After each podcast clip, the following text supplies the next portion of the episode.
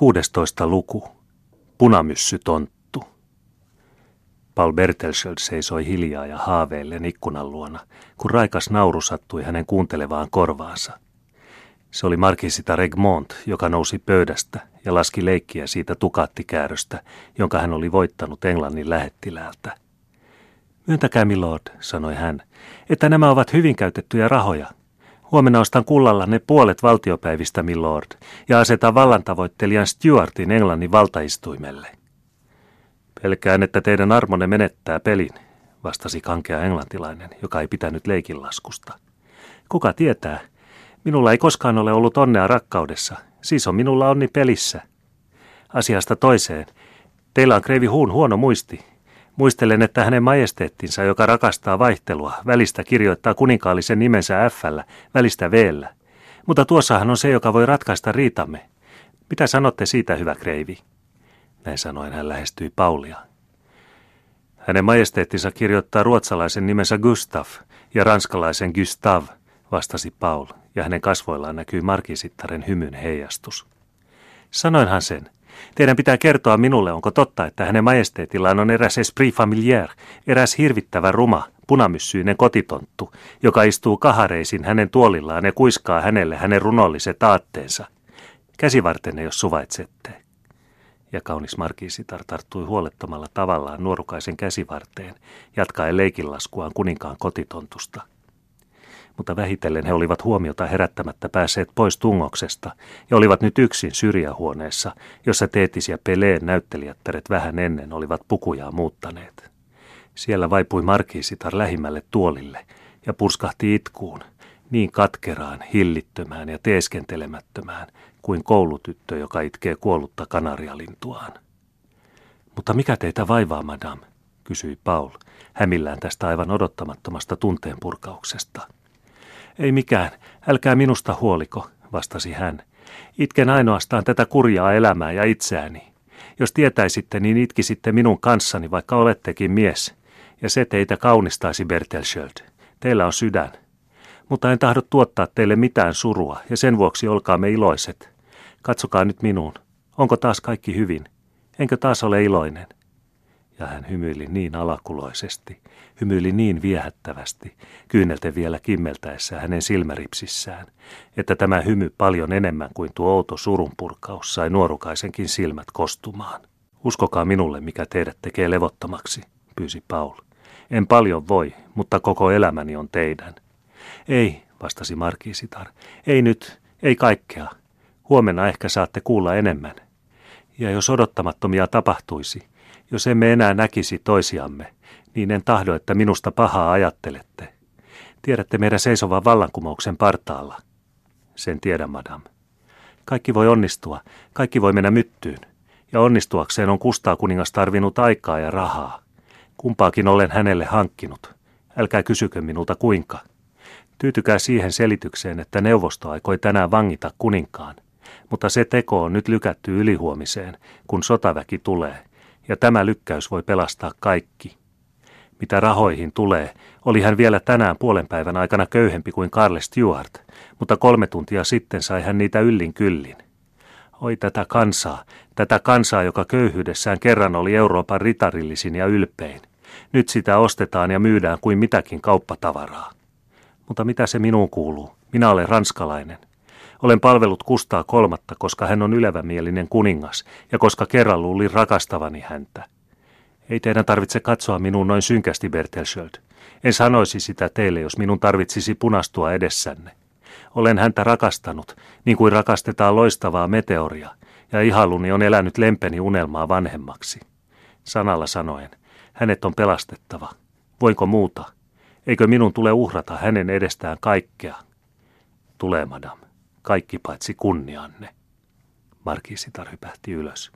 Hän vapisi vihasta. Ja mikä antaa teille herrani oikeuden lävistää minut myrkytetyillä nuolilla? Taivahan tekijä, milloin olen langennut niin syvälle, että ensimmäinen, jolle avaan sydämeni, uskaltaa muistuttaa minua kunniastani.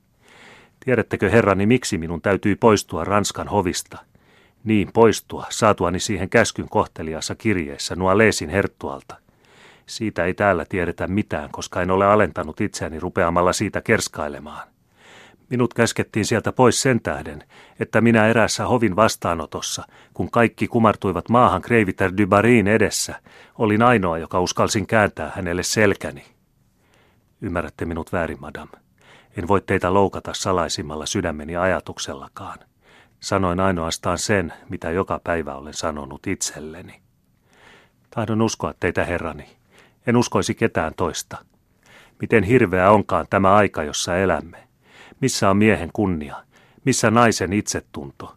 Toinen ostetaan arvonimellä, toinen kuninkaallisella hymyllä, ja molemmat ovat kullalla ostettavissa. Tiedättekö Bertelsöld, olen väsynyt kaikkeen tähän kurjuuteen. Olen nähnyt sitä tarpeekseni. Tahdon palata tyhjään olemattomuuteen. On suloista kadota. Sanovathan filosofimme, ettei ole mitään haudan toisella puolen. Eikö ole niin? Muistelen teidänkin tahtovan olla jonkinlainen filosofi. Paul hämmästyi. Hän ei ollut viime aikoina sitä asiaa ajatellut. Hän oli vain kuullut äitinsä lukevan ääneen raamatusta, kun hän makasi haavoitettuna pienessä metsästysmajassa. Nyt hänelle äkkiä selvisi, että hänellä oli edessään kauhean tyhjyyden kuilu. Mitä hän vastaisi? Ajan hengen synkkä epäilys oli tuossa hänen edessään kauneimmassa hahmossaan, varustettuna kaikella sulouden ihanuudella, ensi rakkauden koko viehättävällä lumousvoimalla, ja esitti hänelle keveästi, sivumennen, kysymyksen elämästä ja kuolemasta, ajasta ja jankaikkisuudesta. Väristys kävi hänen sisimmän sielunsa läpi. Hän olisi tahtonut vastata, niin, niin, ei ole mitään haudan toisella puolen. Mutta hän ei voinut vastata – hän kammoksui sitä ajatusta, että tuo suloinen olento katoaisi iäksi. Ei, sanoi hän vasten tahtoaan. Se ei voi olla niin. Täytyy toki olla olemassa Jumala ja elämä tämän elämän jälkeen. Uskotteko niin? Onhan se mahdollista, sillä filosofit eivät ole parempia kuin muutkaan. Toivoisin sen olevan niin. Tässä maailmassa ei ole mitään rauhaa. Olen neljän kolmatta vuoden vanha – olen naurannut elämälle enemmän kuin moni muu, mutta uskokaa minua, en ole koskaan ollut onnellinen.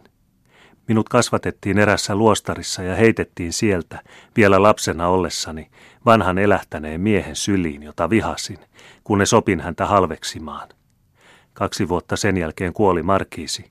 Olin leski ja kiiruhdin ottamaan takaisin sukuni nimen.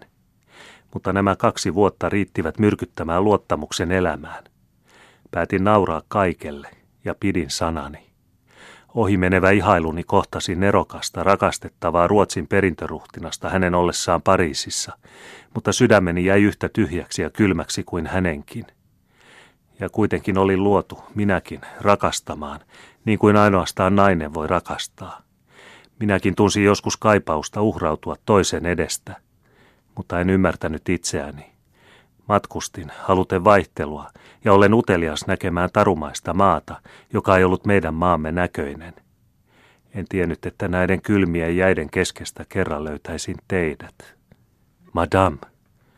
Oi herrani, jatkoi kaunis ranskatar surumielisesti. Teidän ei tarvitse minulle vastata, että surkuttelette onnetonta naisparkaa, joka on luullut itseään voimakkaaksi ja joka kuitenkin on kyllin heikko uskoakseen teille sen, mikä hänen ainiaksi olisi pitänyt sulkea sydämeensä. Ymmärrämme toisemme, enkä tiedä mikä nyt enää estäisi minua sanomasta teille kaikkea. Olen rakastanut teitä Paul ensin näkemästä asti, ja te olette ensimmäinen, ainoa rakkauteni. En tiedä, pitääkö minun kirota vai siunata sitä hetkeä, jolloin teidät näin. Tiedän vain, että koko sieluni on teidän omanne. Ermini, älkää sanoko enempää. On pyhiä tunteita, jotka yksi ainoa sana voi haavoittaa kuoliaaksi. Luuletteko, että olisin sanonut teille, minkä nyt olen sanonut, kerjätäkseni teiltä rakkauttanne? Oi, jos sen uskoisitte, niin se surettaisi minua enemmän kuin jos julistaisitte minua vihaavanne kuolemaan asti. Ei, ystäväni, Suokaa minun nimittää teitä niin. Se on viileä sana. Se ehkä tyynnyttää meidät molemmat. Minä sanon teille tämän, koska me luultavasti tulemme iäksi eroamaan. Jos te 19-vuotiaana voisittekin unohtaa minun olevan teitä viittä vuotta vanhemman, niin olen liian ylpeä väistyäkseni kerran nuoremman kilpailijan tieltä, ja rakastan teitä liian paljon tahtoakseni nähdä teidän pettyneen siitä ohimenevästä tunteesta, jota nyt luulette tuntevanne minua kohtaan. Ei ystäväni, Ainoastaan se tieto antaa minulle rohkeutta elämään, että me koskaan tule toistemme omiksi. Älkää sanoko, älkää kysykö enempää. Luvatkaa minulle ainoastaan, että jos tämä kohtauksemme olisi viimeinen, te joskus tahdotte ystävän tunteen muistella naista, joka ei ole niin kevytmielinen kuin maailma luulee, ja joka ehkä on ansainnut kunnioituksennekin. Ja jos te vaikka sata kertaa musertaisitte minut noilla hämärillä sanoillanne erostamme, jota en ymmärrä, niin se ei estä minua sanomasta, niin, että rakastan teitä, että elän ainoastaan teidän tähtenne, ja että te tulette omakseni, vaikka minun täytyisi taistella koko maailmaa ja teitä itseännekin vastaan, kerran omistaakseni teidät. Puhkesi Paul sanomaan 19 vuotensa ja hehkuvan sydämensä koko innolla – ja te uskotte, että luopuisin teistä juuri tällä hetkellä, kun ensi kerran olen saanut katsahtaa sielunne syvyyteen, ja kun ensi kerran ymmärrän, että olette jaloin, yleväluontoisin nainen, minkä koskaan olen tuntenut, paitsi yhtä. Niin, Ermini, niin madame, saatte kilpailijan, mutta ei semmoista kuin äsken sanoitte, vaan semmoisen, joka siunaa rakkautemme ja jonka sydäntä vastaan voitte nojata turvallisena kuin lapsi. Se on äitini, Ermini. Hän ymmärtää teidät. Hän ajattelee kuin te, eikä kukaan koko avarassa maailmassa ole rikkaampi kuin minä, joka omistan kaksi semmoista sydäntä. Paul oli tarttunut hänen käteensä ja painoi sitä huuliansa vasten. Silloin ilmaantui ovelle kamaripalvelija, ilmoittaen illallisen olevan valmiin. Paul ei häntä huomannut. Hän tunsi kuuman kyynelen tipahtavan kädelleen. Mutta markiisitar nousi ylös.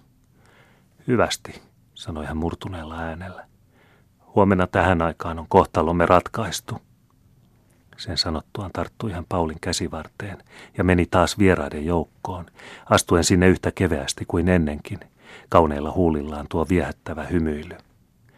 Nyt tiedän kaikki teidän majesteettinne, laski hän leikkiään. Nyt tunnen sen ruman punamyssytontun, joka ratsastaa teidän majesteettinne tuolilla teidän kirjoittaessanne, Sir, ja joka kuiskaa teille noita ihmeteltäviä asioita, joilla ihastutatte maailmaa. Olisin hyvin utelias tietämään, mitä hänellä tänä yönä on teille sanottavana.